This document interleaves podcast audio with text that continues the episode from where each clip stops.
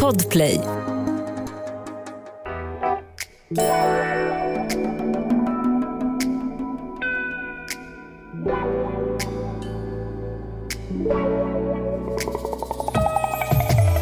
Första dagen på 2022. Ja, skål för det. Och vi är i New York! Ja, underbart ju. Hej hopp. Wow. Du, fick ju, du tog kyckling också, Erik. Jag älskar hur du tar både jag lax och kyckling. Jag älskar det här. Jag vill ha allt på menyn. Jag har gjort en gryta som jag har smaksatt med öl. Med öl! Ja. Vad spännande! Mm.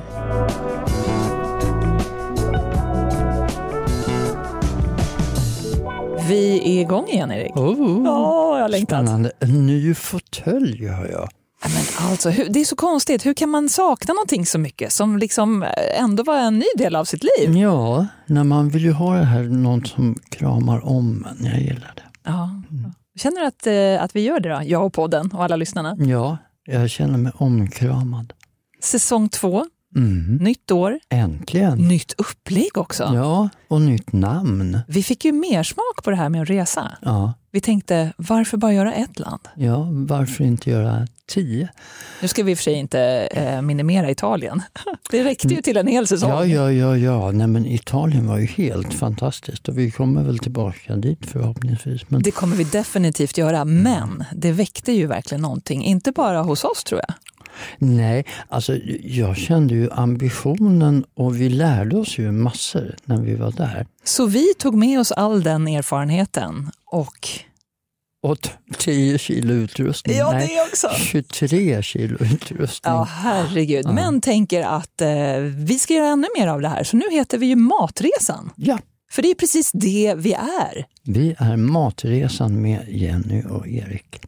Vi tänker besöka fler länder den här säsongen. Mm. Äta ännu mer mat. Mm. Besöka ännu fler matkulturer. Dricka ännu mera vin. Champagne. Ja, ja, goes without saying, skulle jag säga. Nej, men jag tänker också att det är väldigt många som är ressugna. Det har ju varit eh, två långa år där vi inte har kunnat resa som vi har gjort förut. Och det Nej. tror jag har väckt någonting hos många. Inte bara suget efter att komma ut där igen, utan också en medvetenhet i att planera sin nästa resa eller de resor som man tänker att man har framför sig. Ja, alltså jag tror man vill känna sig lite... Om det är någonting som den här pandemin har haft med sig så är det man, man vill känna sig trygg. Man vill veta och där vill ju vi vara då kanske det här lilla redskapet. Vad gör man när man kommer till Lyon eller Paris eller eh, Boston eller Tahiti? Eller. Alltså jag tänker när du pratar nu Erik, så här, hur ska vi hinna Ja. ha mer av ett vanligt liv? Vi har väl inga vanliga... Nej, det kommer gå jättebra. Men om vi ska backa bandet lite då, för de som kanske börjar lyssna nu, så var det ju så att vi hade en resa till Piemonte eh, förra sommaren. Och det var meningen att det bara skulle bli kanske något avsnitt eller två, men det blev ju en hel säsong som sagt, för det var ju en otrolig upplevelse. Ja, den, den var så helt eh, fantastisk så att det, det, det var överväldigande. Sen hade vi sån tur med alla människor som vi eh, mötte i Piemonte. Eh, fantastiska nya vänner. Och vi lärde oss så mycket och vi eh, tror jag har fått halva svenska folket att börja dricka Nebbiolo också. Bara Men halva? eh, ja, jag tar inte på mig hela ansvaret. Nej, nej, nej, nej, vi är flera älskare här Ja, i rummet. Men, eh, men om man är mer nyfiken så kan man ju eh, hitta alla de avsnitten från Ja. säsong ett och lyssna igen om man är nyfiken på Italien. För vi kommer nog inte börja i Italien Nej, den här säsongen. nej, vi började ju med att ta ett flyg till New York för några veckor sedan. Ja. Alltså USA, det är ju Mm. någonting med det landet som gör att både du och jag hade det som nummer ett när vi började prata om var vi ville åka och uppleva mat och vin. Och... Det finns ju någon sorts hatkärlek till eh, landet. Det är ju skitkonstigt och eh, helt bananas. Du tänker politiskt och Ja. kulturellt eh, Ja. på många sätt också, Ja. självklart. Inte minst de senaste åren. Nej. Men det här är inte USA-podden, utan vi valde New York som stad för att vi båda älskar både att vara i den staden och eh, maten och restaurangerna Ja. och kulturen. Och vi längtade så mycket tillbaka till New York. Så de här första tre avsnitten har vi ju tänkt att ägna åt eh, New York. Ja, för vi tänker att eh, det krävs ju kanske fler än ett avsnitt eh, per land och då börjar vi i USA. Men sen har vi fler länder på gång. Ja, oh ja. Vi ska, vi ska lite grann i Sverige. Vi har tänkt åka till Frankrike, kanske Portugal. Kanske Spanien. Ja, Ja. det finns mycket på vår lista. Mm.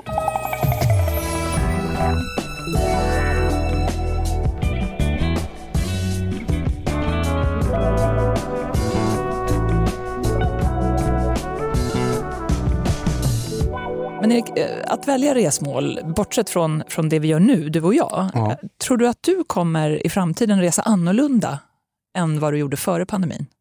Det var en väldigt rolig fråga. Jag tror jag kommer att, och jag vet inte varför, men jag kommer att försöka vara lite mer påläst. I och med att jag älskar att gå ut på restauranger och så vidare. Jag kommer att ta reda på mera, boka upp mer i förväg, vara mer förberedd så att jag vet hur det funkar. Hur funkar det att åka tunnelbana eller buss? Har jag en karta? Vet jag hur man beter sig? Mera sådana grejer, för att då, då tar man liksom bort en, en massa dödtid som det annars tar för en att lära sig allt det här. Och det gillar jag. Det tror jag också. Jag tror man kommer resa mycket, mycket mer medvetet. Kanske dra ner på antalet resor om man har möjlighet och det Mm. gäller även i Sverige. Men man läser på mer. Så att när du väl gör din resa så är den medveten. Och jag tror att eh, vi har säkert hamnat där för att vi är tvungna. Det är, det är lite mäckigt att resa idag. Ja. Just nu när pandemin Ja, fortfarande ja, pågår givetvis. Mm. Men det kommer nog spilla över i eller resultera i precis det du säger. Att man faktiskt eh, gör sin research överlag. Mm.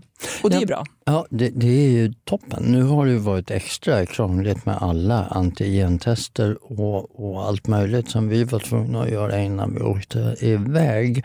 Eh, och även om man vet att man är frisk, man har tre vaccinationer, eh, allting sånt, så står man där på Arlanda och väntar på det här testet som trots allt ska vara klart då, 24 timmar innan planet lyfter. men du körde ju hardcore. Du gjorde ju alltså, det finns ju eh, PCR-test och antigentestationer på flygplatserna. Ja. Men då har du ju liksom noll tidsmarginal. Och jag tänkte bara så här, tänk om det visar positivt. Då står vi där. Jo, men det var ju precis vad jag tänkte. Så att jag stod där med väskan, allting var klart. Jag skulle bara droppa den i bagagedroppen liksom, och stod med telefonen i ena handen och väntade på smset ifrån läkarstationen där ute på Arlanda. Eh, Och väskan i andra.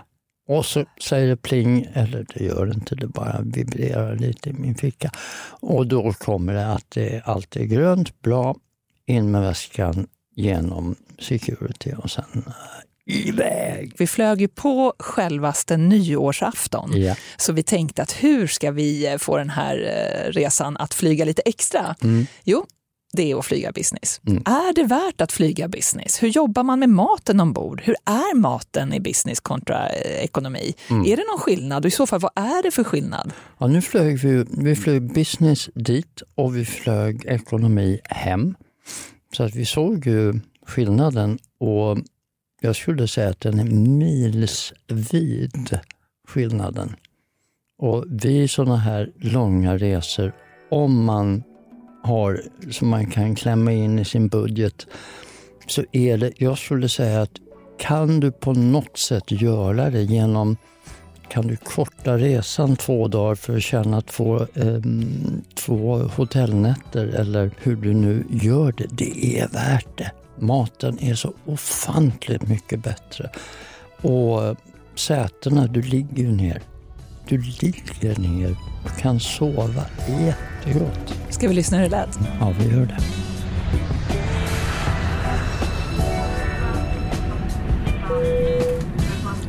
Vi är igång! Hej! Hej! Vi är i luften. Ja, det är vi. här har vi ju menyn och det får man ju även i ekonomi såklart. Och ofta har man kanske ett val då på de här långflighterna. Mm. Har man en långflight så får du ofta ett val mellan kanske fisk eller kött till exempel. Ja. Eller pasta och ris och så vidare. Ja, Hur ska ja. man tänka som, som eh, resenär då? Och jag skulle säga ta det som smakar mycket. För att um, upp i luften, det är ju ungefär som att vara uppe på Kebnekaise eller något sånt. Lufttrycket är lägre, vissa smaker försvinner. Så att ehm, du behöver lite tryck i smakerna. Så välj gärna det som är influerat av kanske Asien. Ehm, framförallt är det sötma och sälta som ehm, man saknar när man kommer upp på en högre höjd. Såklart, för smakerna påverkas ju av att vi är uppe i luften. Det har jag aldrig tänkt på. Jajamän. Här på menyn här nu, då har vi alltså vi har en, eh, en lax med rostad potatis och shiitake-svamp. Eller en grillad kyckling med deep fried aubergine Ja. och också eh, chimay-svamp Ja. och ris. Mm. Och då måste vi gå på och kolla vad de jobbar, hur de jobbar med eh, vinerna. ja, Det är svårt på en flight så här. Alltså det ska ju passa många. det ska passa många och det ska smaka någonting. Om du tittar på de vita vinerna så har de varit jättesmarta här på Finnair. Där har de valt dels den här Sauvignon Blanc Som var Ja. jättegod. Men de har även då som val, och den måste vi prova till maten sen, så har du en Weinguter Wegeler Riesling eh, som är halvtorr. Och Jaha. det är supersmart Varför? därför att där har du sötman som du förlorar nere på backen men som här uppe i luften kommer att ha mildrats. Nu pratar jag utan att ha smakat den men den tillsammans med Kycklingen kanske? regnbågen, Eller laxen? Ja, regnbågslaxen Ah. kommer att vara förstår. klockren. Alltså Erik Videgård, det här är så överkurs. Du lär mig hur ska jag tänka kring vinerna uppe i luften. Ja. Nu säger jag, kom in med maten, please. Det gör vi och så ska vi testa maten med de här vinerna. Det ska vi göra. Ja. Matresan sponsras av The Wine Agency och Vin Unik. Vi börjar vår resa i södra Bourgogne hos firman Domaine Jules Desjournais. Bakom firman står vinhandlaren Fabienne Duperret han är kanske mest känd för sina banbrytande viner från Beaujolais som är biodynamiskt odlade på gamla stockar med ett extremt lågt uttag.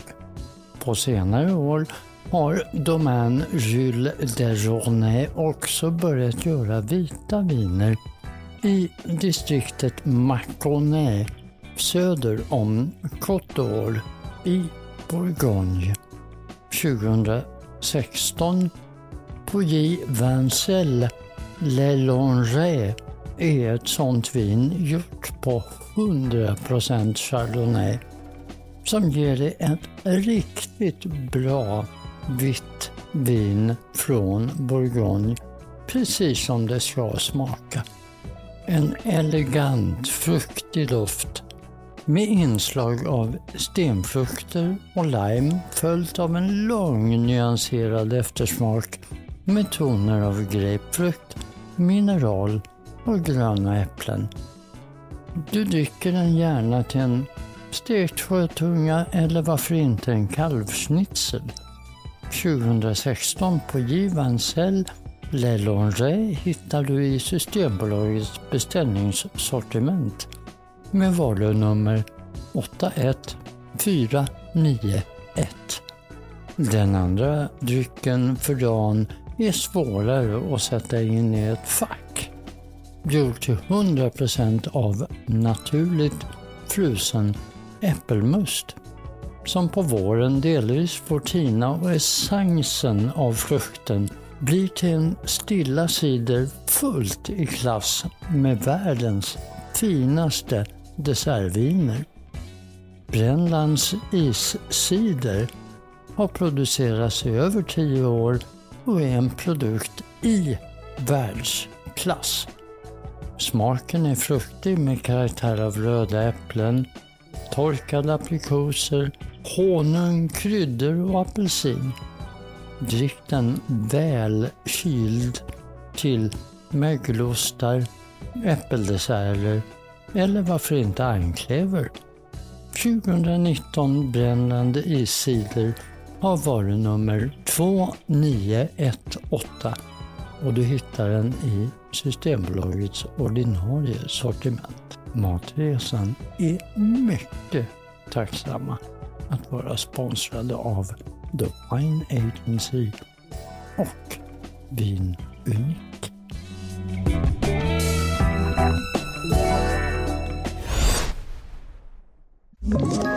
Ett poddtips från Podplay.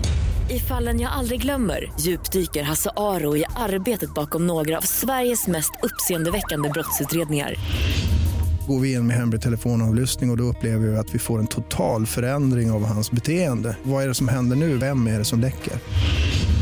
Och så säger han att jag är kriminell, jag har varit kriminell i hela mitt liv men att mörda ett barn, där går min gräns. Nya säsongen av Fallen jag aldrig glömmer på Podplay.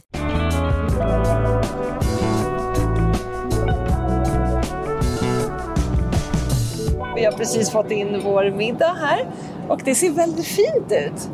Jag tycker det är Ja. jättefint. Vad tog du då? Tog du laxen? Ja, jag gjorde det, men jag sa Finns det någon kyckling kvar? Och då sa hon att ja, säg till bara. Mm. Ja, det här var gott. Och till det här har vi fått en eh, Riesling och en Sauvignon Blanc. Och nu kommer jag prova Rieslingen. Mm. Oj, vad gott. Känner du att sötman är borta nästan? Ja, den, alltså, den smakar ju inte alls som Riesling gör nere på marken. Nej. Jag har aldrig tänkt på det här, Erik. Nej. Men Riesling är ju ganska söt så att jag förstår att man serverar det till för det funkar ju även när man tar bort sötman lite Mm. så är det fortfarande ett jättebra alternativ till laxen. Men hur tänker man med Sauvignon Blanc? Nu måste jag smaka den också. Nu, nu har vi med kaktus. Alltså jag har ju svårt för Sauvignon Blanc. Det är inte min druva. Alls. Är det så? Ja, jag gillar inte Är du en sån här chardonnay-tjej? Ja, jag är definitivt en chardonnay-tjej. ja, ja, ja, ja. Men det här funkade ju bra för nu försvann ju till och med sötman från Sauvignon Blancen här. Eller hur? Men du Scampin, herregud vad god den ser ut. Mm. Och jag ser att det är lite wasabi på och sen vad är skyn då? Det- är... Åh, vad gott det ser ut. Du har som en crème fraîche med wasabi i. Där. Oj, vad gott. Så har vi lite brysselkål här. Mm. Du får mer utav den här lite bittra smaken som jag gillar. Den till, tillför någonting i smakuniversat på något sätt. Det var jättegott. Mm. Supergott sammansatt. Alltså lax med potatis och brysselkål. Och svamp. Med tanke på att man klagar mycket på flygplansmat Ja, så är det ju. så ger jag det här fyra av fem Ja. i betyg. Lätt. Jag förstår dig. Mm. Det här var riktigt bra. Till maten, halvtorr Riesling funkar super.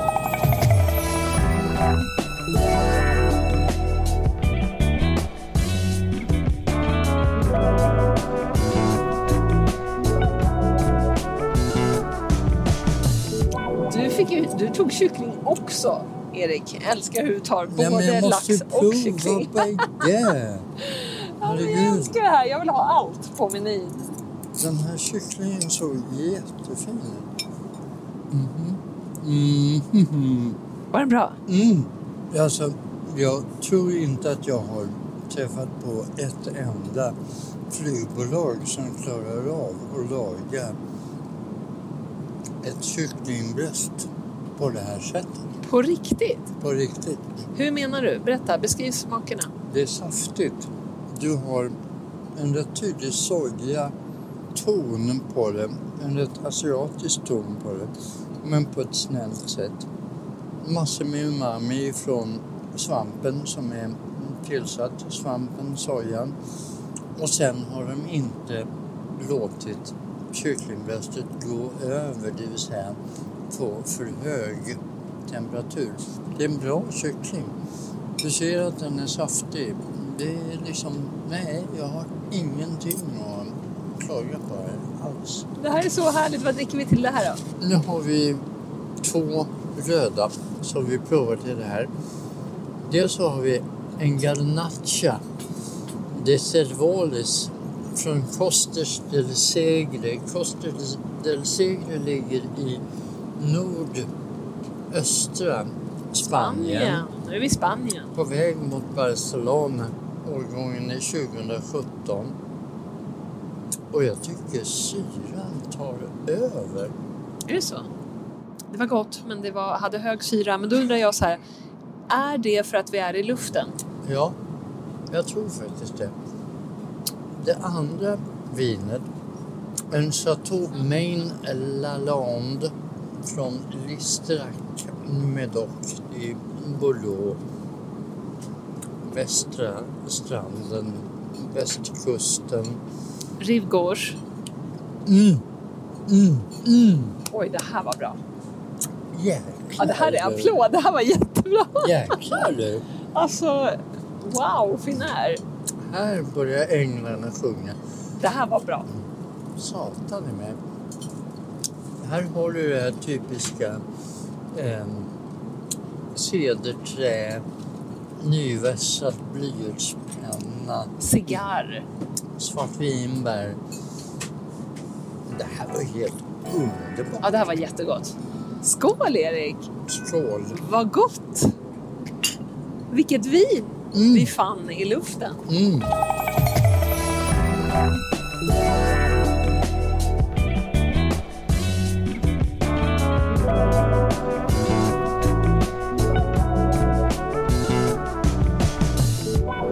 Känner mig jättetrygg med min eh, äppelkaka här. Det är som en, eh, ja, en tart, en äppeltart. Mm. Det ser lite processad ut, men hur smakar den? Lite processad. Nåväl, vad dricker vi till detta? Vi har, vi har två saker att eh, prova att dricka till här. Mm. Och då tyckte jag att de faktiskt hade gjort väldigt goda val med en nytt aus auslese. En muskat från Österrike. Oj, vad trevligt. Mm. Oj, vad gott. Ja, det är inget fel på det här. Det funkar ju Mm. strålande, även i luften. Ja, Eller hur? jätte, jättebra. Och, eh, muskat är ju supersött, så att även om det tar ner lite för att vi är i luften, Erik, så funkar ju det alldeles Mm. utmärkt. Perfekt. Sen har vi den som jag tror funkar bäst. Och det är en Foyers Health Single Harvest Old Tony. Är vi inne på porten nu? Nu är det port. Åh, hej Steffo! Nu är det de klassiska druvorna. Toriga Franca, Toriga Nacional, Tinta Roriz och Tinta Barocca. Det här är gammalt russin. Det här har legat på fat länge, Oj, länge, oj, länge. Åh! Satan i gatan vad gott. Ja, det här var gott. Det här var väldigt gott. Tänk att de erbjuder det här. Det är ju eh, Stort. stort. Om vi sammanfattar här så har vi fyra faktiskt höjdare. Det är de två vita vinerna. Southern Ocean Sauvignon Blanc, Weinguter Riesling. Vi har ett rött vin, Chateau Main Lalande 2008. Det är Kors i imponerande. Ja, det Kors är imponerande. Verkligen. Svinbra.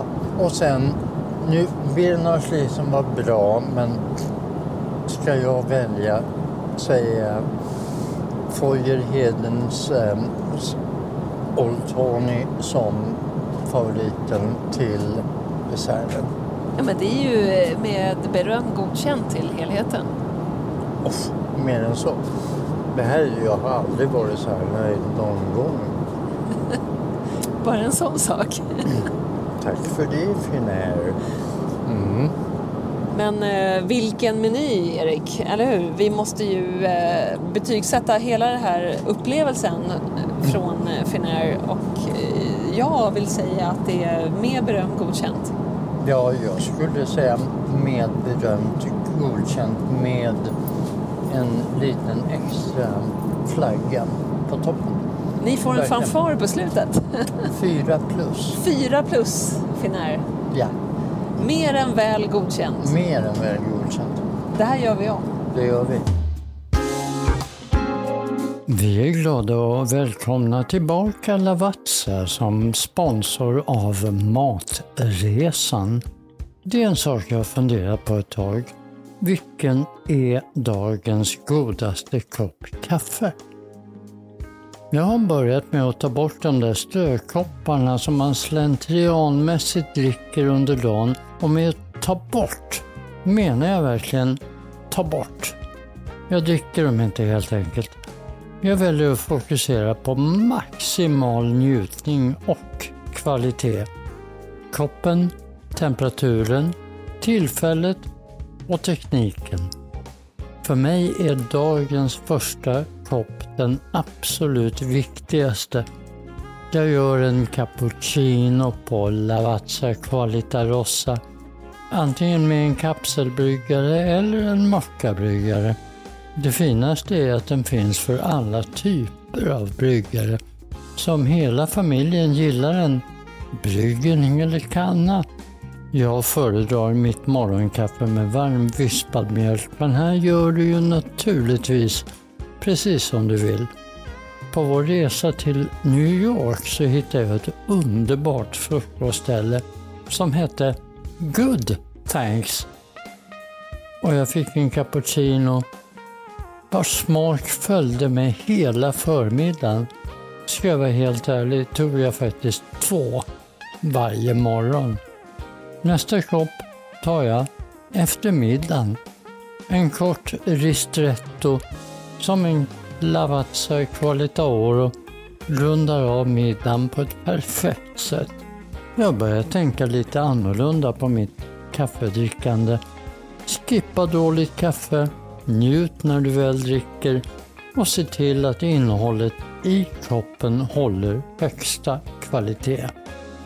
Att Lavazza erbjuder ett brett sortiment som du dessutom kan njuta av i alla former av malningar gör detta premiumkaffe till mitt självklara val. Matresan tackar Lavazza för alla uppiggande upplevelser.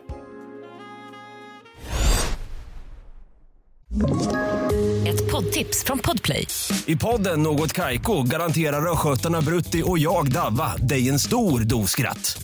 Där följer jag pladask för köttätandet igen. Man är lite som en jävla vampyr. Man har fått lite blodsmak och då måste man ha mer. Udda spaningar, fängslande anekdoter och en och annan arg rant. Jag måste ha mitt kaffe på morgonen för annars är jag ingen trevlig människa. Då är du ingen trevlig människa, punkt. Något Kaiko, hör du på Podplay. Därför är gardinerna.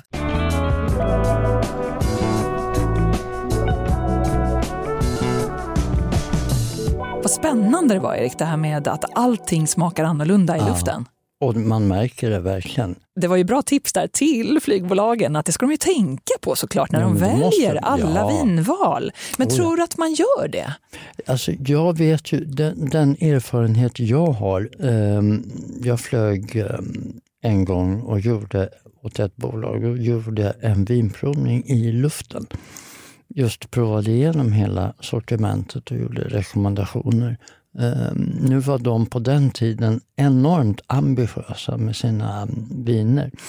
Eh, det är väl inte lika mycket nu, de har fått skala tillbaka på allting. Men, men visst, det finns de som absolut tänker på att, att vinerna ska vara flygvänliga. Det borde ju vara givet tycker man. Mm. Alla fall från eh, inköpshåll. Sen konsumenthåll, där, där var det ju en eh, ny värld för mig. När du sa det så var det så självklart. Ja. Ja, och men också verkligen. tvärtom, alltså saker som jag vet att jag gillar på marken gillar Ja. jag inte i luften Nej. och vice versa. Ja. Oh ja. Och det kommer en massa konstiga bismaker, plåt och annat som eh, bara visar sig i luften. Ja. Alltså det är inte lätt. Nej, det är Nej. inte det. Nej. Nej. Vad tror du att de största utmaningarna är då med tillagning av mat i luften?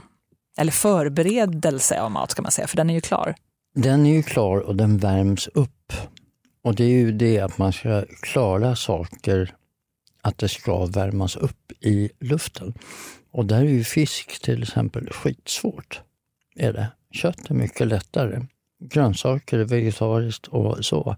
Är det därför det ofta är kött eller kyckling som alternativ Precis. på animaliskt protein? Precis, för att det är mycket lättare att ta hand om. Eller jag menar kalla sallader och så med eh, lax eller med räkor eller så. Det funkar ju alltid. Men du, jag har tänkt på saker. Eh, när, man, när man reste med små barn, då var det inga konstigheter att man bad att få barnmat uppvärmd. Nej. Ponera att jag har med mig egen mat, Mm. för att jag behöver det kanske, eller har någon specialdiet. Ja. Kan jag be att få den vuxenmaten uppvärmd? Nu har ju de speciella ugnar som går på timer, så det här är ju ingenting som personalen egentligen styr. Det är inga mikrovågor, utan det är alltså Ah, okej. traditionella ugnar. Det är därför det kommer i en folieförpackning. Ja, Folie kan du inte köra i mikro. nej det går inte. Eh, det börjar spraka och grejer. Eh, utan det är alltså konventionella ugnar och de här slår de igång kanske en timme innan.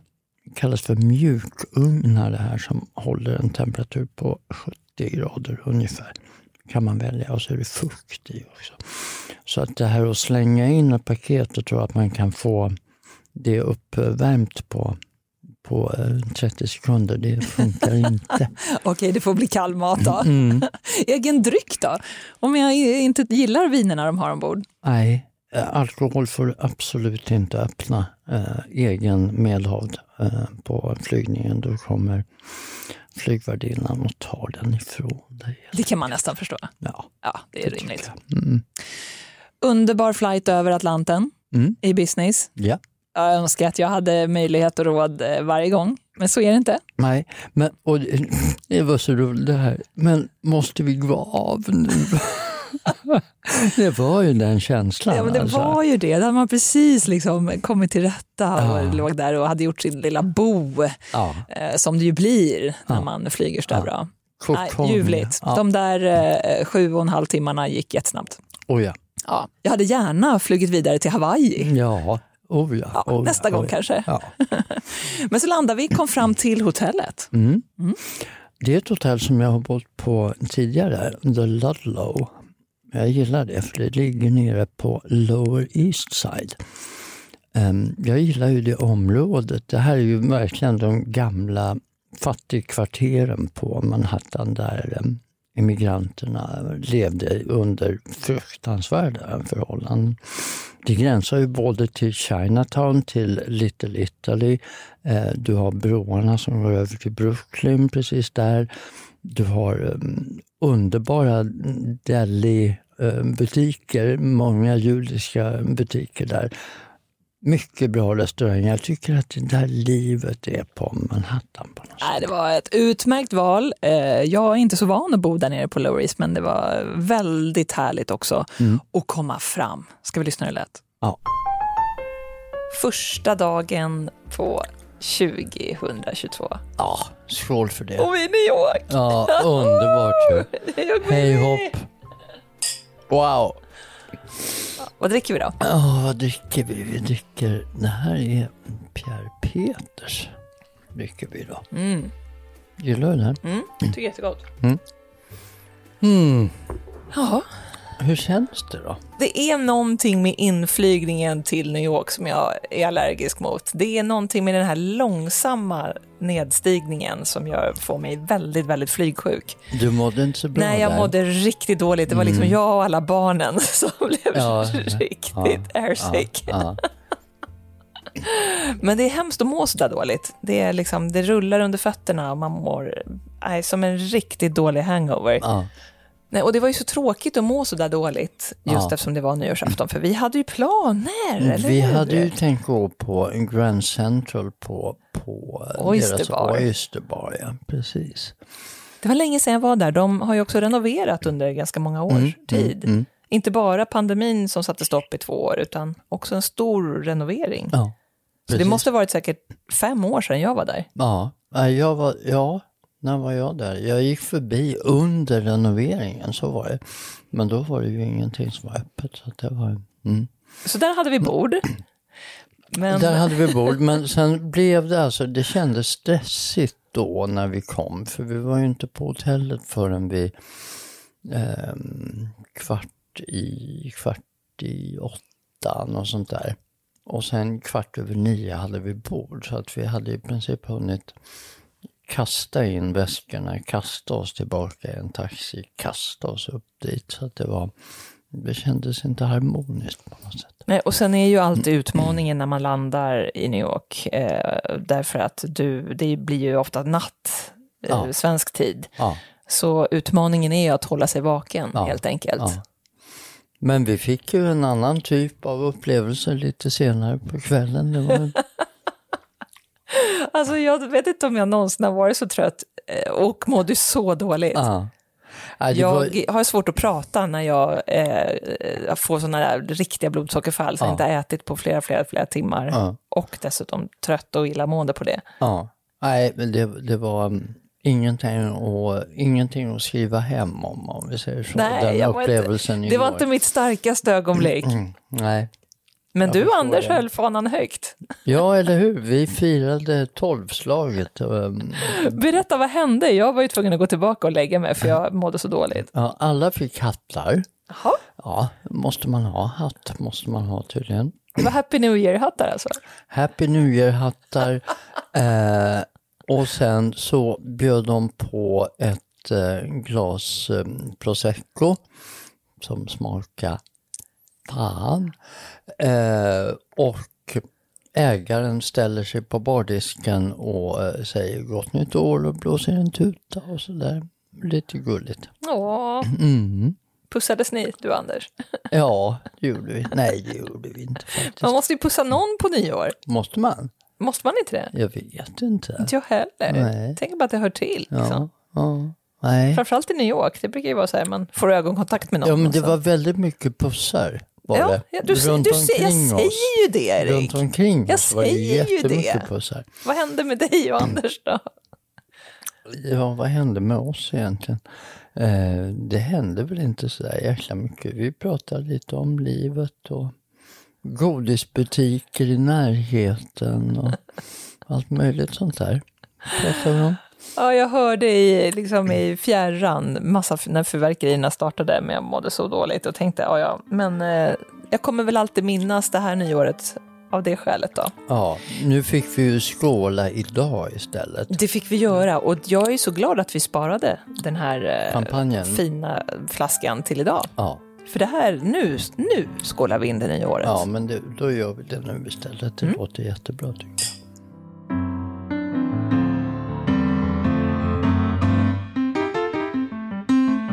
Det var ju sån tur Erik att du sparade champagnen. Eller hur, Ja. den behövdes. Nej, men alltså jag vet inte om jag någonsin har blivit så flygsjuk. Det, alltså jag, lång inflygning Ja, nej, men det, är, ja, men det är någonting med inflygningen till just New York. Om ni lyssnar nu så måste ni höra av er i sociala medier och berätta om det jag är den enda som alltid blir flygsjuk när jag ska landa i New York. Kan ju låta som ett lyxproblem i och för sig. Jag, är inte, ja, jag tar på mig den. Men det, jag tycker så, uppenbarligen, det var verkligen jag och alla barnen. Alltså, det är någonting som händer med kroppen. Ja, men du hämtade det rätt snabbt, det var skönt det. Så länge jag får mat, Erik. Eller hur? Ja. Mm. Och vet du vad det gör? Nej, Jag är hungrig! är du hungrig? Ja! Wow! Ska vi se vad jag har? Vad har du med dig? Lattjo lådan lever kvar även säsong två. Såklart den gör. Bra. Ha, nu plockar Erik fram eh, porslinet, det gillar jag. Och den här lilla, eh, säger vi mattermos? Inte mattermos, utan Inte- nej, mattermos. mattermos. Det är Nu har jag grejer. Och du har ju eh, fransk senap med dig också. Vad, ska du, vad har du lagat? Jag har gjort en gryta som jag har smaksatt med öl. Med öl! Vad spännande! Och vad himla passande Erik, för eh, är det någonstans man dricker mycket öl så är det i USA. Verkligen, och den här är en öl ifrån USA. Eh, och det är en IPA, en dubbel-IPA som jag har använt. Men hur använder du ölen? Alltså istället för typ vitt vin eller buljong? Eller? Istället för buljong, ja, precis. Och jag har gjort en Bœuf Lyonnaise. Eh, det är alltså en, en variant på sjömansbiff. Och jag kan älskar säga. sjömansbiff. Du gör det? Ja, jag var en av de få i skolan som tyckte att det var gott. För att den här är rolig för att eh, allting ska vara skuret i trianglar. Har jag fått lära mig utav min gamla köksmästare Erwin Hug på Korsblad. Och det är alltså potatis, lövbiff, lök, vitlök och vinäger Jaha, och öl. Då. så vinägen får liksom upp syran då? Vinägen får upp syran och det är det som gör den här lite speciell. Men det är en fransk rätt alltså? Från, är den från den, Lyon? den eller? är från Lyon. Ja. Och därav den franska senapen? Där får du en liten klick med fransk senap på sidan. Det ser så gott ut. Jag älskar ju grytor generellt. Jag tror jag aldrig har smakat någon gryta som är tillagad på öl.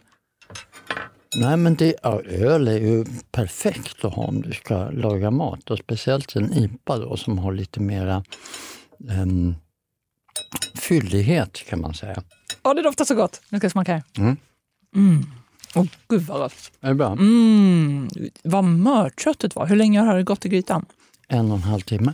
Åh, räcker det då? Eller hade det kunnat gått ännu längre? Eller? Nej, då hade det börjat falla sönder. Du vill ha lite... Att det håller ihop? Ja. Men potatisen, alltså, hur, hur, i vilken ordning lägger du ner allt? Berätta.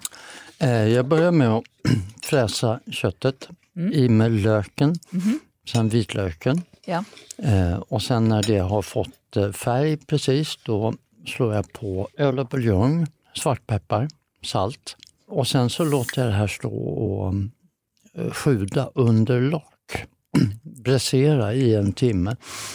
Sen lägger jag i potatisen och sen låter jag det fortsätta till potatisen är klar helt enkelt. Alltså, 20 minuter. Fantastisk eh, mustig smak. Är det Ja. ölen då alltså Ja. som, som får fram det? Ja, precis. Mm. Sen tänkte jag att du ska få en kalifornisk IPA till. Vad passande Mm. och spännande. IPA brukar ju vara ganska eh, alkoholstarkt. Är den här det också? 4,2 procent. Mm. Ja, men det var ju lagom. Mm. Viss IPA är ju så alkoholstark så att Det finns ju uppåt 7, Ja. procent och det, det tycker jag inte behövs. det här var Ehm, ju jättegott. Ja, och den här är då lite citrus. Va? Mm.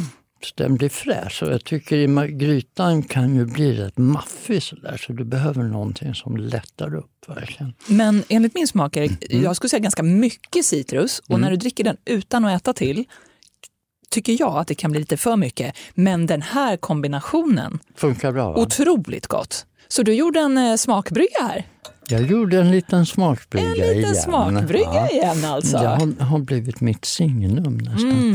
Smakbryggor. Det var väldigt gott med den franska senapen till. Ja, det är ju det. Ibland kan ju fransk senap ta över lite. Mm. Självklart hur mycket man tar, men nu menar jag en normal liten klick. Japp. I det här fallet Mm. skulle jag säga att det nästan behövs. Ja. För den lyfter hela rätten. Man, vad man kan göra med fransk senap, det är det om du använder den tillagad, alltså om du hettar upp den, Mm. då minskar ju styrkan på senapen. Jag brukar ha i mina köttbullar hemma, brukar jag ha en sked, matsked fransk senap, rätt mycket. Men när du tillagar köttbullarna, då försvinner liksom den här heta smaken och bara den här underbara senapssältan Sältan. Mm. och, och syran är kvar. Jättegott, jag älskar fransk senap. Eh, ba, mina barn, de Mm. eh, officiellt gillar inte senap, men jag smyger alltid ner lite fransk senap. ja, inte. Det känner de nej! inte när det är tillagad. Smaken framför allt. Eller hur? Otroligt gott. Det här hamnar på min topplista, Erik. Det gör det, vad Va- kul. Var hittar man receptet då? Receptet finns på alverhovidegard.se, vår lilla hemsida Och vad heter det nu igen då? med bild och allting. Det här heter Bœuf lyonnaise. Bœuf lyonnaise. Med en god kalifornisk IPA till. Precis. Åh, vad gott. Du är ett geni, Videgård. Tack så hjärtligt. Matresan är sponsrad av Sierra Nevada. Sierra Nevada är ett av USAs mest framgångsrika bryggerier av hantverksöl. Sierra Nevada grundades 1980 av Ken Grossman en man med en vision om att göra öl av yttersta kvalitet men ändå med stor omtanke om miljön. Reduce, reuse, recycle. Minska, återanvänd, återvinn. Visst låter det bättre på engelska? Det var en vinnande idé och Sierra Nevada är idag ett av de mest hållbara bryggerierna i världen. Man gör sin egen el med en solpanelspark över både fabrik och parkeringsplats. Man återvinner sina utsläpp av koldioxid. Man återvinner värmen från fabriken för att värma upp den. Man komposterar sina slöjprodukter med mera. Inte nog med det. Sierra Nevada gör riktigt god öl också. Idag ska vi prova två olika IPA från Sierra Nevada. Den första heter Torpedo Extra IPA och är ett öl packat med humlarom utan att det för den skull blir alltför bittert. Här får du en nyanserad smak med humlebeska, fruktkörka, pinje och nötter. Dryck den gärna till en mustig gryta och tveka inte att hälla en skvätt öl i grytan också. Sierra Nevada Torpedo Extra IPA har varunummer 11528 och du hittar den i Systembolagets beställningssortiment. Det andra ölet heter Sierra Nevada California IPA och är en frisk bekantskap med trevlig beska och hög syra med inslag av grapefrukt, honung, örter och ananas. För mig passar den alldeles utmärkt till en fish and chips och använd gärna ölen även i frityrsmeten. Sierra Nevada California IPA har varunummer 98019 och du hittar den i Systembolagets beställningssortiment. Matresan är mycket glada att vara sponsrade av Sierra Nevada och den svenska importören Wicked Wines.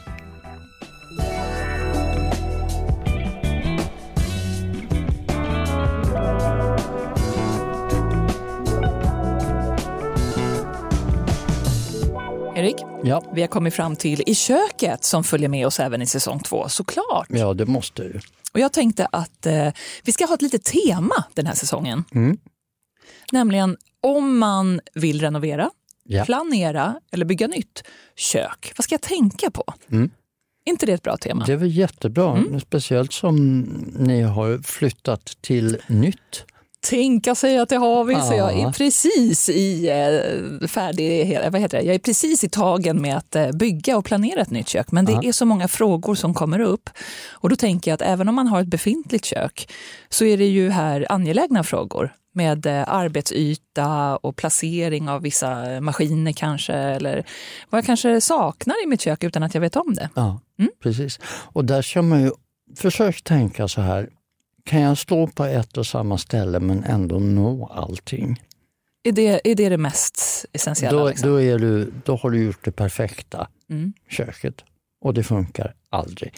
Ehm, för att det behövs liksom ytor och mm, det finns el där, det finns vatten där, det finns avlopp där och så vidare. Vissa saker kan man ju justera men inte allt. Ehm, så att man rör sig så lite som möjligt. Du har inte kylen i ena ändan utav rummet och spisen i andra ändan utav rummet. När du kommer in i köket så ska du ha de där du ställer av dina varor, alltså skafferi, kylskåp, sådana saker.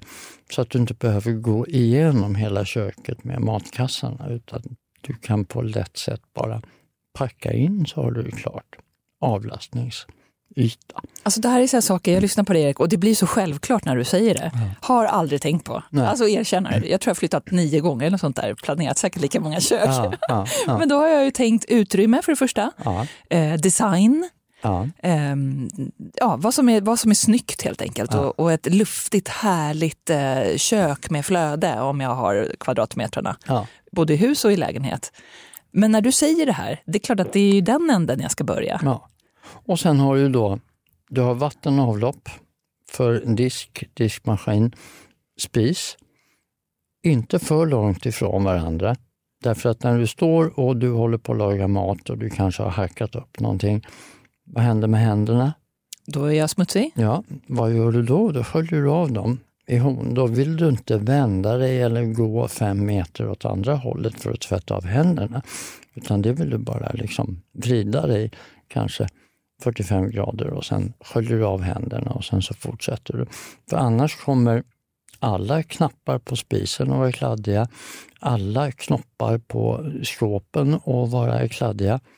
Eh, alla handtag på pannor och grytor och kastruller kommer att vara kladdiga för att du inte ids ta dig till vattenkranen och skölja av händerna. Nej, men det ju, stämmer ju. Så egentligen borde jag inte stå där och planera eh, hur det ska kännas, utan vad behöver jag i ett kök? Ja, man börjar, får börja och, från det hållet så att säga.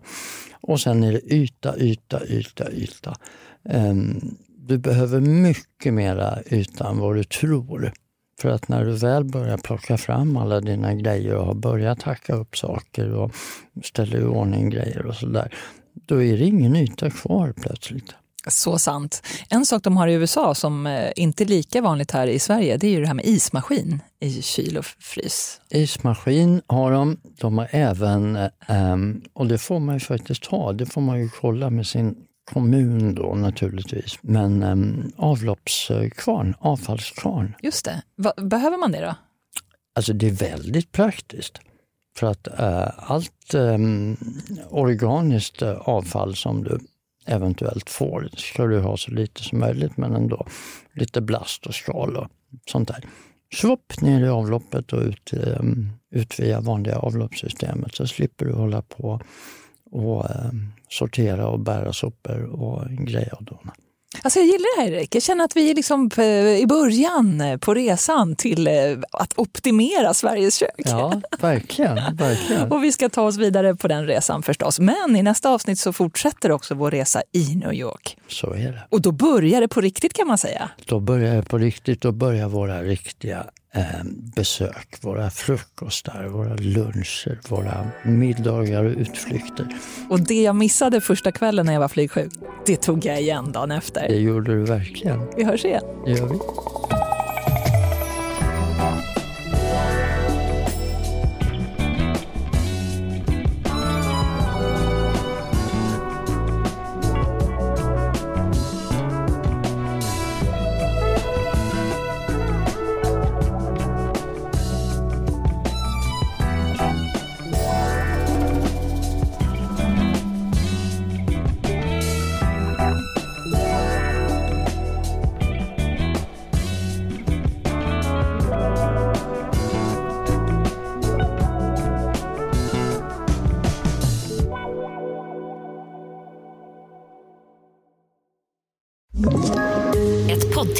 Podplay. I podden Något Kaiko garanterar östgötarna Brutti och jag, Davva, dig en stor dos skratt.